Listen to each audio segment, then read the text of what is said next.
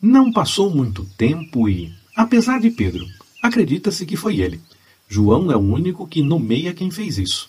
Ter uma reação explosiva na hora da prisão, ele nega Jesus. Isso nos lembra de que podemos estar convictos de nossa fé e com todas as certezas de nossa busca pelo Senhor, e ainda assim, tudo pode mudar de um momento para o outro, dependendo do que acontecer. É aqui que entra a recomendação de Efésios capítulo 6, versículos de 10 a 20. Precisamos ir além, ou podemos sucumbir em nossas certezas de um momento para o outro. Você se prepara para enfrentar as ciladas do inimigo?